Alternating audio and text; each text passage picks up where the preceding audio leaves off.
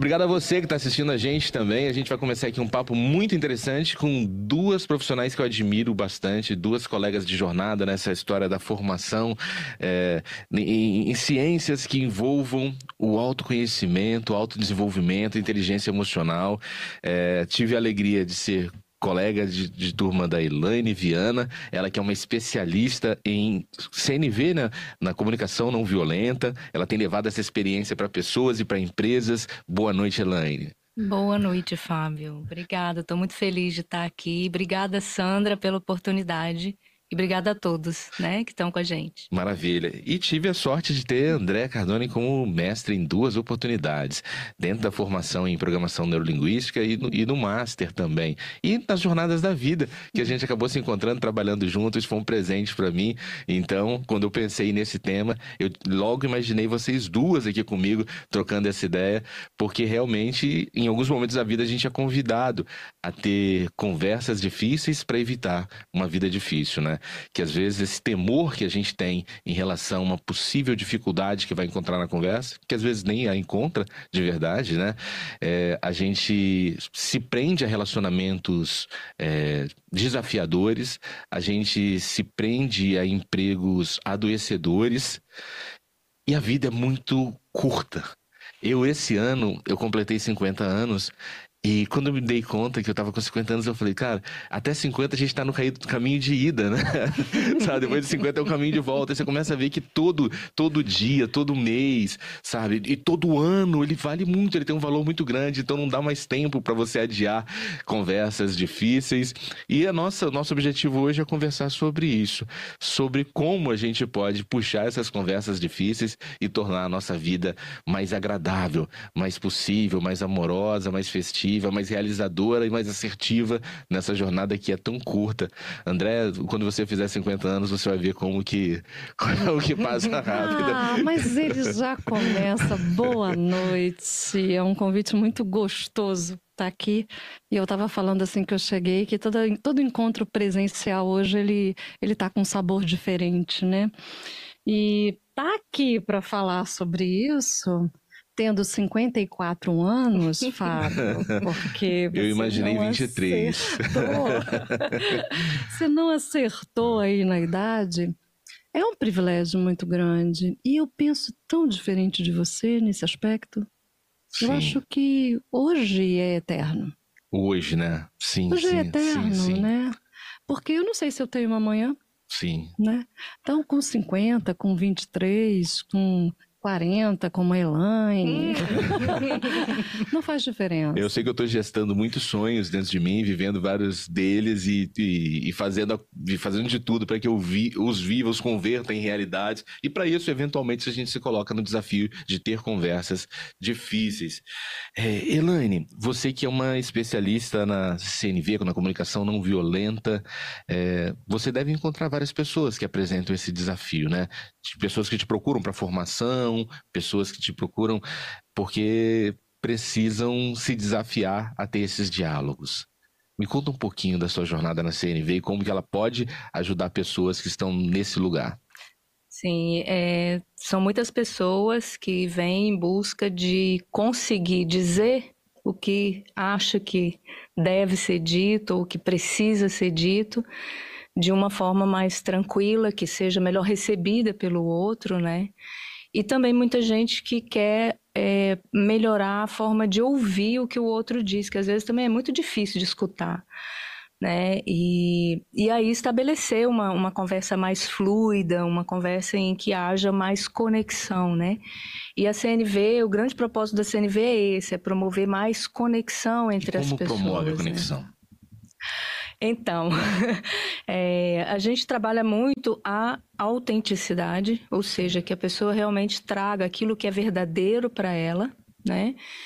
E também a empatia, porque muitas vezes a gente traz só a verdade, não cuida da forma como a gente fala com o outro, a gente acaba levando a conversa para outros lugares que a gente não gostaria, né? E acaba, às vezes, usando palavras que ferem, né, que trazem um, um, um desentendimento para a conversa. Então, a C N V propõe, além de uma, uma, uma atenção com a comunicação, com o falar e com o ouvir, uma nova forma de pensar também, né? Uma forma de olhar de forma mais cuidadosa para aquilo que acontece e para as pessoas que estão ao nosso entorno. Então, é a união de uma forma de pensar mais o uso da linguagem para que a gente estabeleça uma melhor conexão um com o outro. O grande desafio, muitas vezes, é a gente primeiro reconhecer o que a gente verdadeiramente quer, né? E na medida em que a gente reconhece o que verdadeiramente quer, como comunicar o outro de uma maneira que seja verdadeiramente assertiva, que seja é, emocionalmente responsável com o outro e com a gente mesmo. Uhum. Como você percebe esses desafios da linguagem e da comunicação nessa busca, Andréa? Primeiro, eu percebo que o nosso diálogo com a gente mesmo, ele é muito zoado, sabe? Sim, sim. eu, eu acredito que começa aí pois o nosso é. grande desafio. A forma como eu converso comigo, as palavras que eu escolho para me tratar, as palavras que eu escolho todo dia para dar significado ao que me rodeia, elas vão fazer um combo. Esse combo vai me gerar uma série de estados, emoções, é, desejos ou repulsas.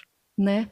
Vai eh, tirar todas as minhas etiquetinhas do bolso, eu vou sair julgando, é bom, é ruim, me agrediu, como a, a Elaine deve saber muito bem na atividade dela.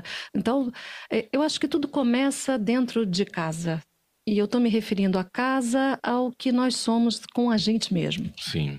Tudo começa dentro da própria mente.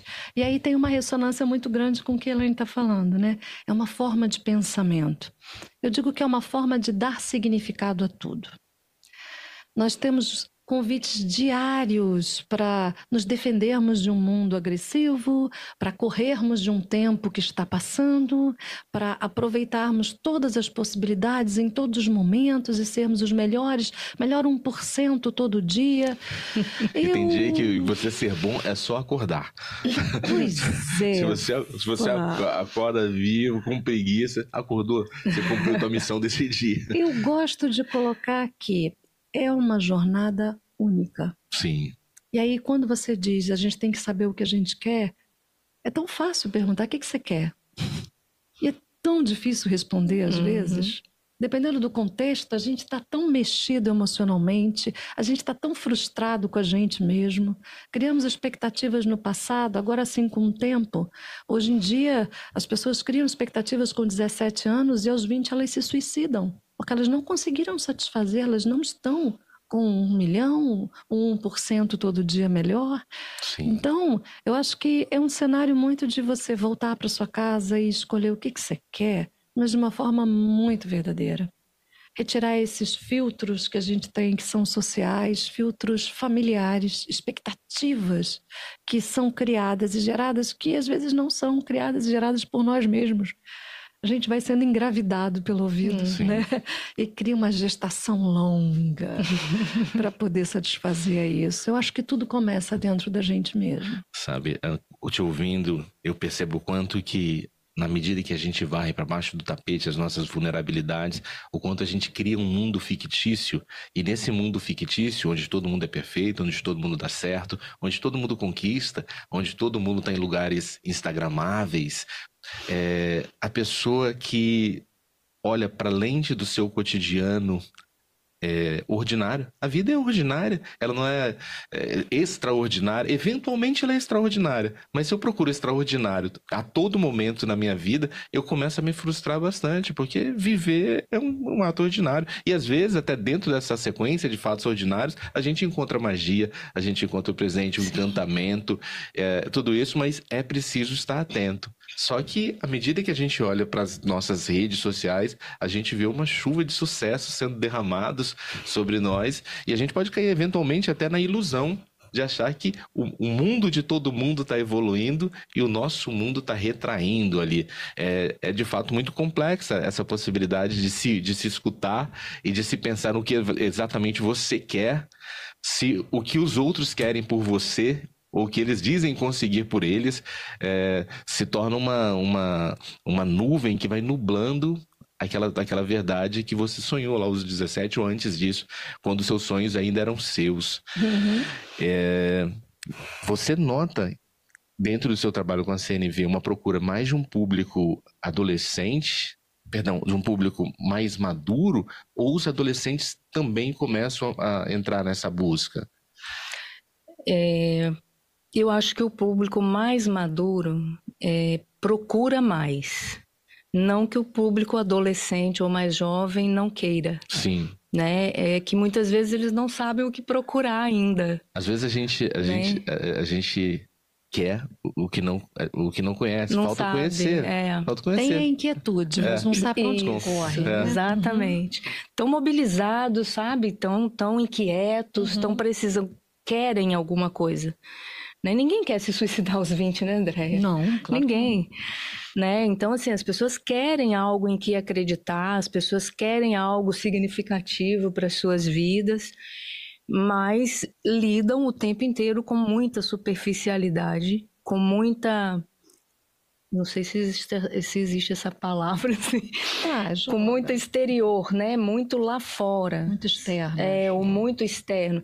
Porque, assim... A gente foi muito é, educado, a gente aprendeu, isso é cultural, vem de longa data, né? É, a muito mais olhar para o que está lá fora do que para o que está dentro. Então, a gente tem menos vocabulário para falar do que a gente sente e precisa e muito mais para julgar o outro e acusar que o outro é que não me compreende, que o outro é que não me escuta, que o outro é que não me respeita, que o outro é que não me entende.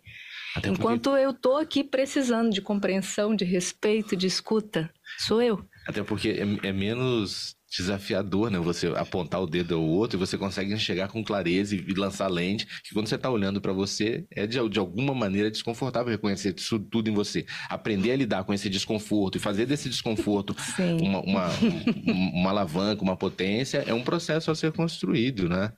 Vou pedir uma coisa aqui para vocês, já que a gente tem uma conversa que ela é, é relativamente breve aqui, vamos entrar em alguns, alguns casos específicos e como que a gente poderia... É, é, desenvolver essa possibilidade. A gente está falando de conversas difíceis para evitar uma vida difícil. Vamos pensar naquela pessoa que está dentro de um relacionamento há muito tempo e que ela se promete que toda sexta-feira vai chegar em casa e ter essa conversa difícil com a pessoa que ela se relaciona, para que ambos possam se libertar e, e cada um encontrar o seu caminho, construir a sua estrada. Mas ela adia essa conversa toda semana para a próxima sexta-feira, para a próxima uhum. sexta-feira, para a próxima sexta-feira. E sei lá, já se vão dez, quinze, vinte, oitenta anos uhum. e ela está esperando uma sexta-feira confortável para ter esse, esse papo. Como que você sugeriria o processo de construção desse diálogo? André, quer puxar? Puxo, claro. Primeiro, é, quando a gente fala sobre conversas difíceis, a gente tem que definir o que é uma conversa Bom, difícil. Sim. Né? Uma conversa difícil é toda aquela que me desafia e toda aquela que vai envolver de alguma forma algum medo. Por isso ela se torna difícil. Sim. Então, quando você descreve um relacionamento, o primeiro medo que existe num relacionamento é a ruptura dele. É que esse relacionamento não seja tão forte, robusto o suficiente para suportar a verdade dentro dele. E quando eu digo a verdade, é a verdade de ambos, uhum. né? Quantas vezes a gente assume por amor que não vai falar para não magoar a pessoa e vai só aumentando a nossa, nossa continha interna, uhum. né? Depois a gente cobra que a pessoa pague a conta. Sim. Porque a gente vai só anotando no caderninho, lembra? Antigamente, sou pessoa antiga, tinha caderno. E a caderneta... Vai chegar uma hora que você vai ter que pagar. Então, existe aí, existe aí uma preocupação muito grande em proteger o outro. Sim. Já começa torto, né? A gente Pode não... até ser nobre a intenção, é, né? Mas... A intenção é. Mas vem de uma arrogância que, na maioria Exato. das vezes, não é percebida. Até porque a gente não sabe se o outro quer ser protegido, né? né? E se precisa, é, será que se é necessário? Essa proteção. Então, a gente tem isso, né? Aquela coisa do que o amor, ele cuida, ele protege. Então, existe o eu, existe o outro e existe o espaço da relação. Tem que haver essa separação. Então, na hora em que eu entro no espaço da relação, eu preciso arranjar um jeito de falar a verdade. Porque se eu estou dentro de um relacionamento que não suporta a minha verdade... Ô, papai, tem alguma coisa errada, Você né? não tá na relação, não é? Não, tem alguma coisa é. muito errada no espaço da relação. Então, o primeiro medo é esse, é o da ruptura. Então, a gente tem que pensar em como falar para proteger a relação. Que a minha verdade, ela não seja o motivo da ruptura. Porque a minha falta de verdade já é um grande motivo para a ruptura. Hum. Sim. Né? Eu, Eu talvez ele esteja assim. rompido, né? E falta Exato. o reconhecimento. Só falta a gente verbalizar isso. Sim. Quantas relações são arrastadas porque o, o, a, a pessoa, o casal não, não para para conversar. E não necessariamente um casal, às vezes relações de amizade, Sim. né? Uhum. Relações familiares, de trabalho. de trabalho. Então, o primeiro medo é a ruptura. E aí, quando a gente vence esse medo, a gente acha um jeito de falar. É quase que mágico. Não sei o que, que a Elaine vivencia, mas quando a gente tira o significado de que, cara, é a sua verdade. Não é melhor você falar a verdade do que você ficar onerando o seu sistema emocional, psicológico, físico, porque chega, né, no físico, e falar a verdade, arranja um jeitinho. Num, o máximo que pode acontecer, e às vezes eu pergunto isso, o que, que pior pode acontecer? Ué, meu casamento acabar. E... é verdade, né? Do jeito que tá, é melhor que ele não continue. e, e, e quando você fala sobre esse, esse, esse adoecimento, ele, ele se dá na dimensão emocional, mas ele se dá na dimensão física, muitas sim, vezes, né? Sim, Porque somática. essas emoções, elas somatizam, as pessoas estão vivendo ali adoecidas, fragilizadas, às vezes com um sistema imunológico bastante fragilizado, e achando que a solução disso vai estar em redoxon. Na verdade, é, vamos tomar, vamos tá, tomar tá paracetamol, de... vamos sim. tomar remedinho para dormir, remedinho para acordar. acordar é... Remedinho para transar. Isso. E aí vai é, tornando é, a relação mais farmacêutica do que... humana, é, exatamente. Só na consequência, não na causa. É. A, a, dentro desse processo, a C N V tem alguns passos, né, para você poder começar um diálogo. E como que a gente poderia imaginar desses passos? O que, que a gente poderia sistematizar para dar clareza a essa pessoa que está nos ouvindo agora e que não conhece exatamente a comunicação não violenta? Bom, acho que um primeiro ponto, quero resgatar o que a Andrea falou antes, né, que é essa conexão com a gente mesmo. Né? Antes de eu trazer uma verdade para fora, primeiro eu preciso entender a minha verdade. De que que eu estou falando aqui? Né? Então, eu preciso de um trabalho, de uma, que é um trabalho que a gente chama de autoempatia primeiro. Eu preciso lidar, pode pode estar passando um monte de julgamento na minha cabeça, né? Eu posso estar xingando a outra pessoa aqui mentalmente, com vontade de matar aquela pessoa, inclusive. Eu preciso entender isso antes de verbalizar isso, porque senão o perigo vai aumentar, Sim. né? Eu posso verbalizar de uma forma que vai é, causar prejuízo, dor para o outro, para mim, para a relação e até para quem estiver perto, talvez, né? Então, eu preciso fazer essa reflexão comigo antes. O que, que é que eu estou precisando aqui? De que, o que está acontecendo comigo? Como que isso está me afetando de fato? E muitas vezes a gente, depois que a gente treina um pouco mais, a gente até consegue às vezes fazer isso ali no calor da conversa, mas muitas vezes a gente vai precisar de tempo para isso, né? Às vezes a gente precisa alongar esse espaço, desde que a gente recebe aquilo que morde a gente, eu falo que tem umas coisas que morde a gente por dentro, né? Até a hora de, de responder, porque senão eu não vou responder, eu vou reagir. Né? E quando eu só reajo, eu repito padrões comportamentais que perpetuam aquela mesma situação de ficar adiando para sexta-feira, adiando para sexta-feira ou virar briga, né? É passivo-agressivo. É, uhum. exato. Então, assim, eu preciso fazer esse trabalho interno de, de autoconhecimento, de autoempatia, né? E compreender isso comigo. Depois, sim, levar para fora. E os passos são muito parecidos, tanto quando eu faço comigo como quando eu faço com o outro. Eu não gosto de falar em passos porque parece uma metodologia... É, é, parece que, uma sequência, é, né? E que não tem uma garantia é. de resultado depois, é. né? E, e a gente não necessariamente... Não uh, esses, esses que a gente poderia falar de passos da C N V, não necessariamente vão acontecer naquela exata não, ordem. Não. Mas eles são, é, são, são etapas interessantes. É um processo. É um processo, é. É, é como um, uma guia, assim, para você, porque a, a, o propósito desses quatro componentes que componentes, a gente chama é, é justamente manter a nossa atenção no que é importante. Então, é para isso desse, que eles servem, componentes, né?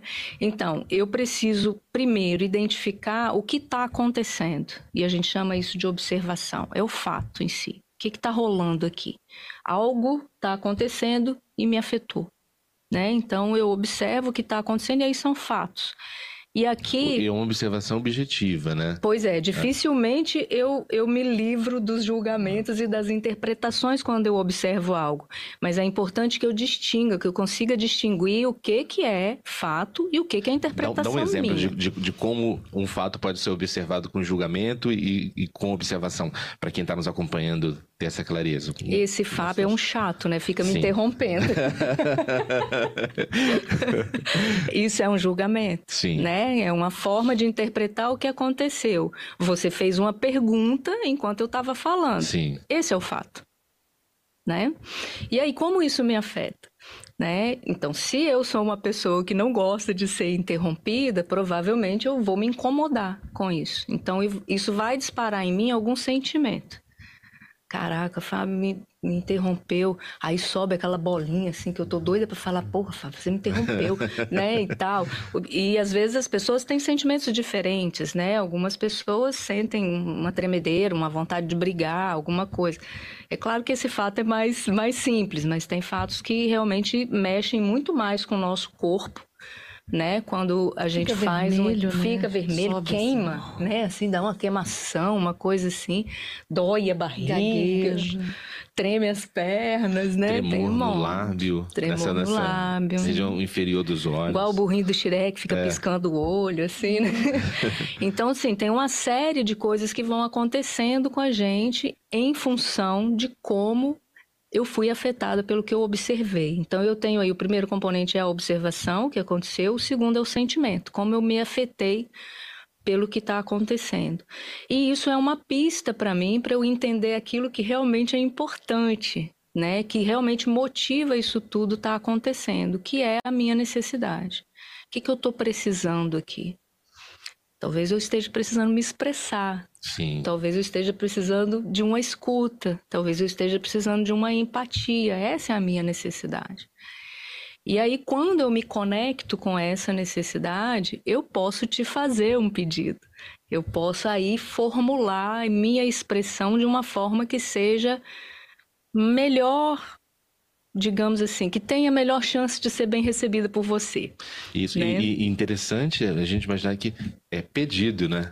É. Porque quando você pede, você pode receber um sim ou não. Exato. E ter essa maturidade para ouvir do, do outro lado o que vai...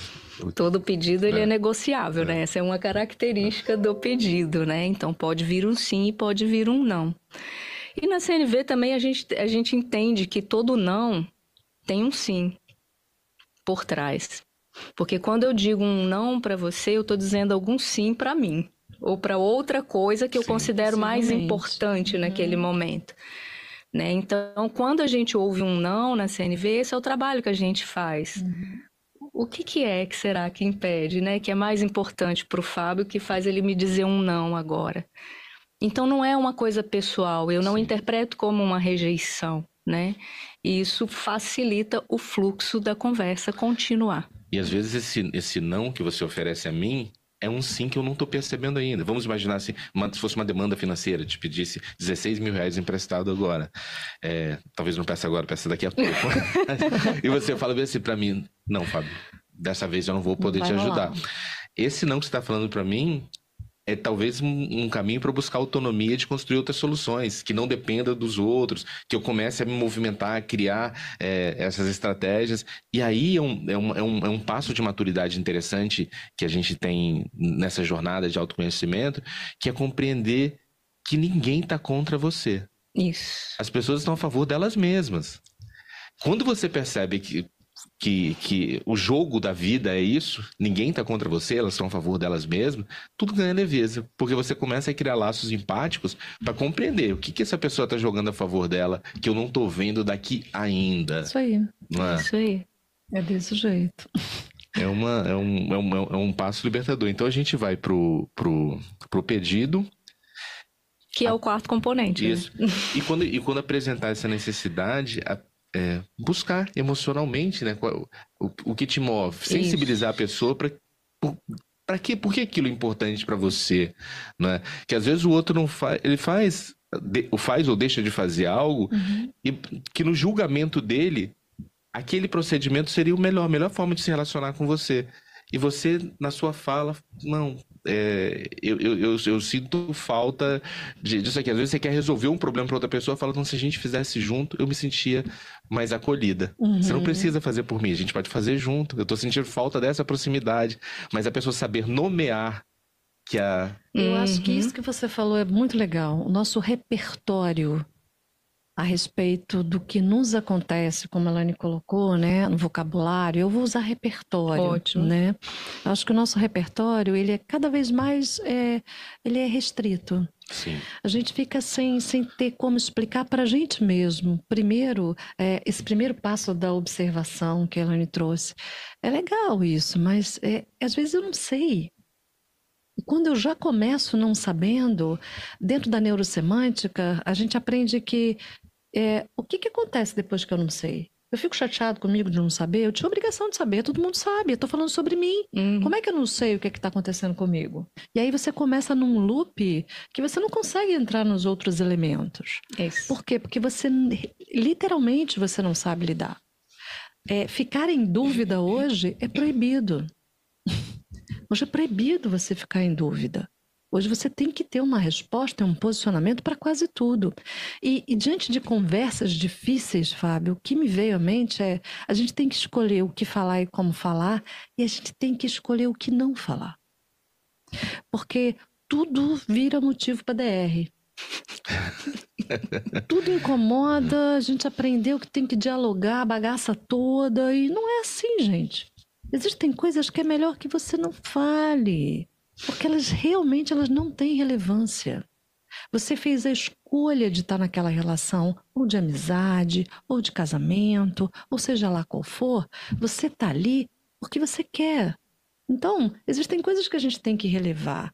Algumas conversas difíceis, elas realmente às vezes nem precisavam existir nem na nossa cabeça. Contanto que houvesse um pouco mais de generosidade. As pessoas não estão generosas. Elas não estão generosas consigo, não estão generosas com o outro. E tudo é muito sério, né? Tudo é muito grave. Não pode fazer piada porque o outro se ofende. Você não pode vacilar porque o outro não te perdoa. E se você assume, vai Cancela, dizer que... Né? Porque o que acontece? Quando você me magoa, eu sofra. É. Se você assume e pede desculpa, ferrou.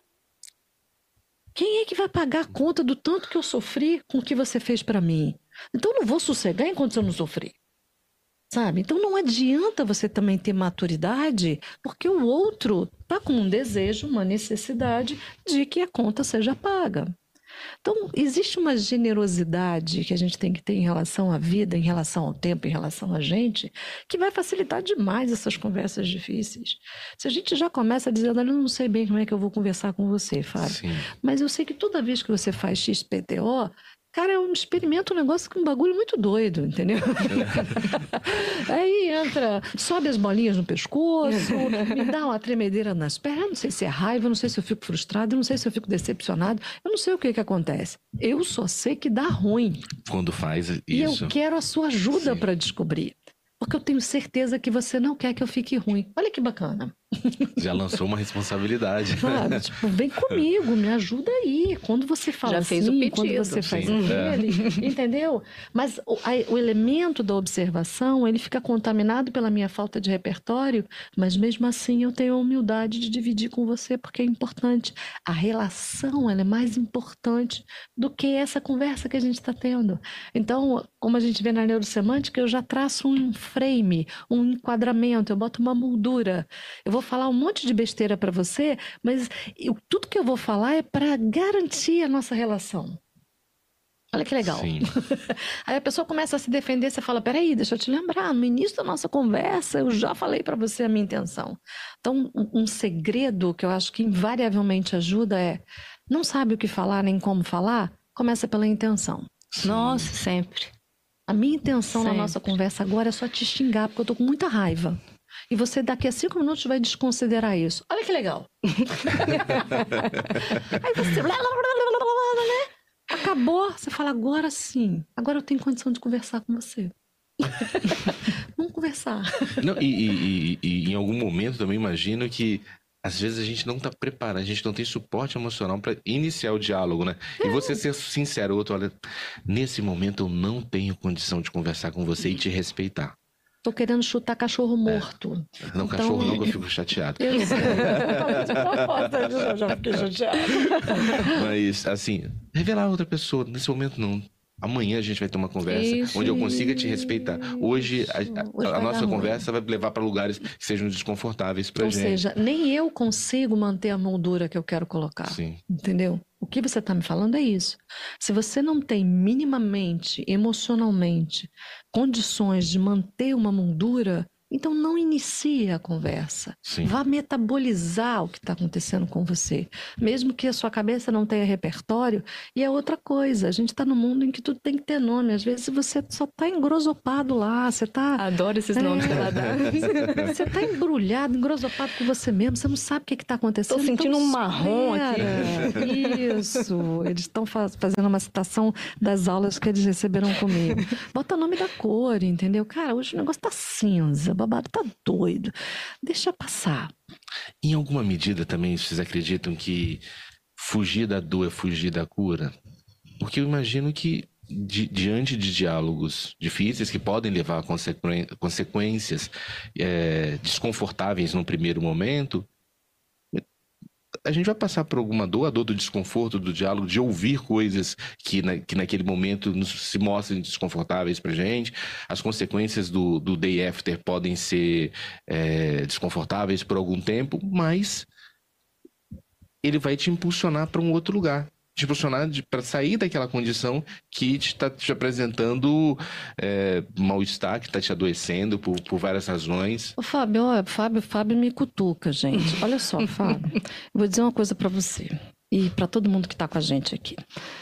Se você não está com condições, seja covarde, fuja da dor. Porque esse papo de dizer que você tem que enfrentar todas as suas não, dores... Não, não todas. Ah, então vamos lá. Aí é que tá. Você tem que definir. Agora eu tô preparado? Não. Agora eu não tô preparado. Então, na moral, e, foge, nesse processo, lindo, eu digo, nesse processo de, de, de, de reconhecer que vai, vai acontecer alguma dor e se preparar para essa possível dor. Que num, num, num diálogo, é, vamos, vamos, a gente usou o exemplo aqui de, de relacionamentos afetivos, mas um relacionamento profissional, no momento em que você tá, tá, vai, vai conversar com um liderado ou vai conversar com seu líder por uma questão que é sensível a você, você sabe que em algum momento essa conversa pode tensionar. É aí que eu quero colocar, se a questão é sensível para mim, eu já tô na dor, então eu vou escolher de qual dor que eu sim, quero fugir. Sim, sim, ótimo, ótimo. Ou então, qual que eu quero encarar, né? Qual que eu vou encarar, qual que eu vou fugir, sabe? Então, essa dor, porque existe isso. Cara, será que tá tão insuportável assim a ponto de eu botar em jogo meu salário? Porque às vezes é isso sim. que rola mesmo. Você tem que ser muito pragmático, você tem que ser muito concreto, principalmente quando a gente está falando de relações de trabalho, né? Então, tá insuportável mesmo?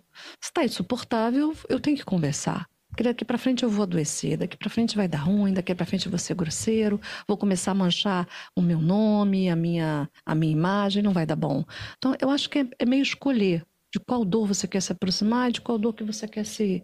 Se, se afastar. É, é, isso, né? E reconhecer que existe uma, já existe uma dor em já você. Existe. É. Você já tá ruim, amigo. Agora já. Vamos lá, vai piorar, vai melhorar, aí você já tá que... doendo. Não é? a, a gente falava sobre essa questão de, de construir repertório para poder é, falar, né, do, dos seus processos emocionais, o que você está sentindo, seus sentimentos e tal. E sempre que eu encontro a Elaine, a gente fala uma, uma coisa que, que é curiosa, da ausência de repertório de homens, né? Os homens foram alfabetizados emocionalmente com poucos termos, né? Ou ele tá feliz, ou ele tá puto. São... É, é uma é. escala. Ali, é, eu, eu tô sentindo angústia. Angústia, se você buscar, pedir para boa parte dos homens definir a angústia, nós vamos encontrar muita dificuldade. Como que uma pessoa pode ampliar o repertório dela em relação a criar habilidades para nomear emoções, sentimentos? Então, tem, tem algumas brincadeiras que a gente faz, né? Assim, tem uma brincadeira que eu gosto muito, que é a brincadeira de mímica, né? De, de as pessoas representarem algum sentimento e os outros tentarem adivinhar. E é impressionante que você vai ganhando repertório, porque algumas pessoas vão dizer que é uma coisa, outro vai dizer outra, outro vai dizer outra, outro vai dizer outra, porque depende da vida que aquela pessoa levou, do que ela aprendeu, e aí a gente vai ganhando repertório. Mas o melhor exercício é falar sobre, né? É perguntar para o outro o que ele está sentindo, é se interessar, né, pelo que o outro pode estar passando, sentindo, e a gente também, né, e buscando essas, essas palavras, esses termos, para a gente ir ganhando esse repertório. Mas é muito importante essa, essa atenção para o que está acontecendo, tanto comigo quanto com o outro, né, porque se eu estiver muito mais preocupada em explicar, eu não vou estar olhando para o que está de fato acontecendo, eu estou raciocinando sobre aquilo. E isso é diferente de sentir, né? Então, o, o, acho que o foco é em realmente parar e observar o que, que eu estou sentindo. E às vezes é, é ir pelo corpo mesmo, onde que isso me manifesta em mim. Cada vez que acontece tal coisa comigo, meu coração aperta. Cada vez que acontece tal coisa comigo, meu olho pisca, né? Então, assim, eu vou identificando esses gatilhos, é, né? e, e, vou, e posso dar o nome que eu quiser, inclusive. Pode ser esses nomes que a Andréia adora, os nomes que ela traz, assim, que eu nem vou lembrar agora. Não, tinha um que era grogotoma, um negócio assim. Engrosopado. Engrosopado, tô engrosopado. Então, assim, não tem problema não ser um termo... Não existe o termo correto. Exatamente, porque uns vão chamar de angústia, outros vão chamar de mágoa, agonia. Outros vão chamar de agonia, outros vão... Sabe, para cada um pode ter um significado.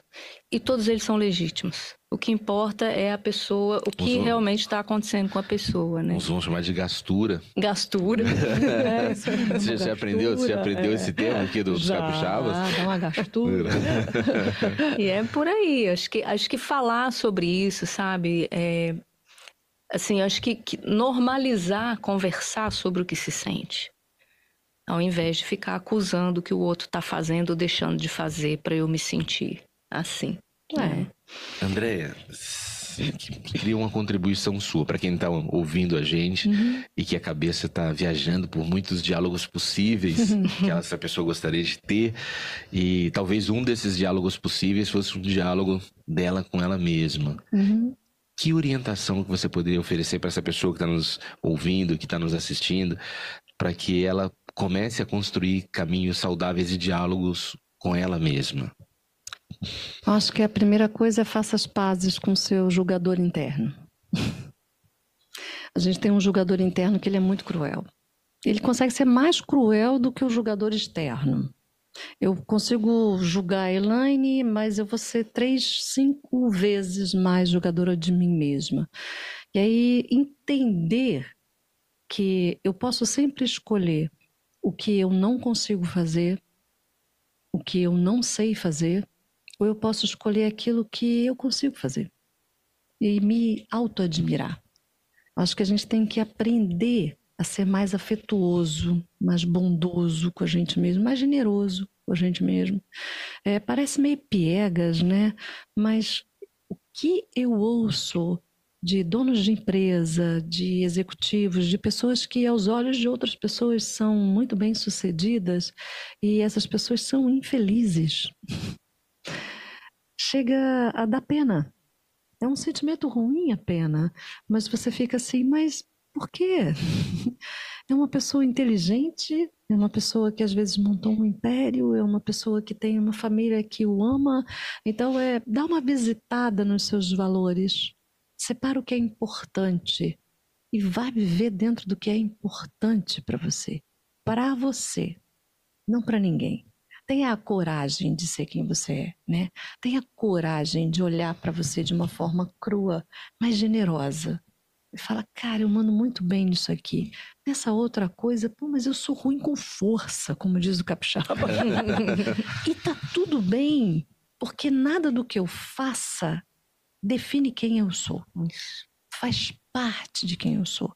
Mas não me define, eu não me identifico com uma fala infeliz, eu não me identifico com um comportamento que eu não gostaria de ter tido, né? E aí eu começo a colocar o meu julgador mais tranquilo.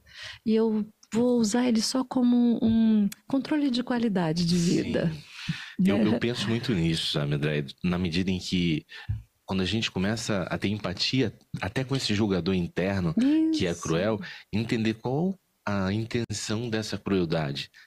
É, muitas vezes é proteger a gente de, de ser exposto de maneira indevida, é, do desconforto de um fracasso. Ah, é ser um por cento de, de, melhor de, todo de, dia. E, e, e na medida em que fala, você fala, poxa, mas esse aqui é o desconforto, e você começa a dialogar com esse, esse, esse julgador interno, cara, mas dá pra gente ser um pouco mais. Eu vou me sentir mais confortável, mais realizado, dando esse passo à frente. Vamos junto, isso, nesse processo. Você começa a dialogar até com o seu julgador interno e você estende um pouco os limites que ele quer te proteger, que é proteção. É pede ajuda, pede é ajuda a esse julgador, bate é. um papo com ele, fala, pô, me ajuda aí, você já foi muito importante para mim, agora me ajuda, eu preciso que você faça parte também do meu admirador interno, é. sabe? Deixa o cara aparecer, deixa ele falar que, pô, você bate, ele assopra, mas deixa ele assoprar, não fica só batendo, né? Acho que é um, que é um pouco assim, se a gente conseguir é, colocar essa equipe interna, sim, né, que faz parte da gente, ajudando a gente a ter uma vida não maravilhosa, uma vida boa. Sim. Uma vida boa já é uma vida suficiente, né? Uma vida em que você se sinta confortável dentro dela, uma, né, vida boa. Que tem muita gente, como você bem disse, que está com a vida aparentemente muito boa aos olhos dos outros, mas muito desconfortável para si mesmo, é, e muito distante daquilo que o, faz, o deixaria em paz. A gente está na reta finalíssima aqui do nosso encontro, que a gente precisa é, é, encerrar, porque já vai ter uma outra, um outro papo acontecendo dentro da J E A E. Então, eu quero agradecer imensamente a participação de vocês aqui, a oportunidade de dialogar com vocês aqui mais uma vez. E para a gente fechar de uma maneira muito nobre, eu vou pedir para a gente cantar uma canção juntos. Vamos? Hum, vamos. Mentira. Eu canto, linda. Nada me então, alemão do forró.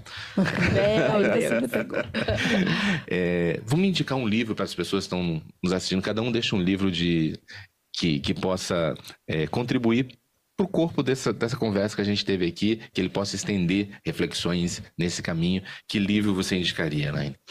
Olha, é, dentro do que a gente falou aqui, da importância, né, da gente ser gentil com a gente mesmo, de ter a autoempatia, para que a gente até seja capaz de ser empático com o outro, eu acho que o livro que me vem à mente aqui é A Coragem de Ser Imperfeito, da Brené Brown. Muito, muito bom. Que ajuda muito a gente a olhar com essa sensibilidade para a gente e acolher essas sombras que, uhum, todos nós temos dentro de nós, e que ajudam a gente a brilhar mais ainda a nossa luz quando a gente reconhece, né? Quem ainda se sente pouco íntimo dos livros, se desconcentra com alguma facilidade, pode pegar o especial na Netflix também, né? Sim, dela, sim, que é muito bom, que ela trata sobre vários temas é, presentes no livro também. É, vários, é. Traz vários pontos. Então, obrigado, Elaine. Eu Valeu que agradeço. Mesmo. Fala a sua rede social para todo mundo. Elaine Viana ponto G U no Instagram, Elaine Viana traço G U na G U.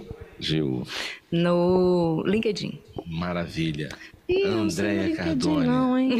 Vai me perguntar, gente. Vocês joga joga pro Instagram que as pessoas. Sabem, é... Só chamar a Andréia Cardoni um lá que ela vem. Um livro, um livro bacana que vai tratar de forma mais plena tudo que a gente falou aqui, por incrível que pareça, é Ilusões, de Richard Bach. Que é a história de um Messias e vai trazer esse cara muito pé no chão depois, sabe? É um livro que ele traz muitas metáforas, então eu acho que é um livro gostoso de ler e que vai mexer com, com as pessoas num, num, numa consciência diferente. Maravilha. Eu vou deixar também... Perdão, fala da sua, da sua rede social. Ah, sim, meu Instagram, Andréa Cardoni com dois N's e I no final. Andréa, né? Andréia não, Andréa... Andréa Cardoni. Eu vou sugerir aqui um livro, não sei se vocês já tiveram oportunidade de ler, que é de um palhaço que eu admiro muito, chamado Cláudio Tebas. Uhum. Esse palhaço tem um livro chamado Ser Bom Não É Ser Bonzinho. Uhum. E o livro isso. é muito interessante, porque ele, ele, ele joga embaixo da, do título, assim, e isso também é um julgamento.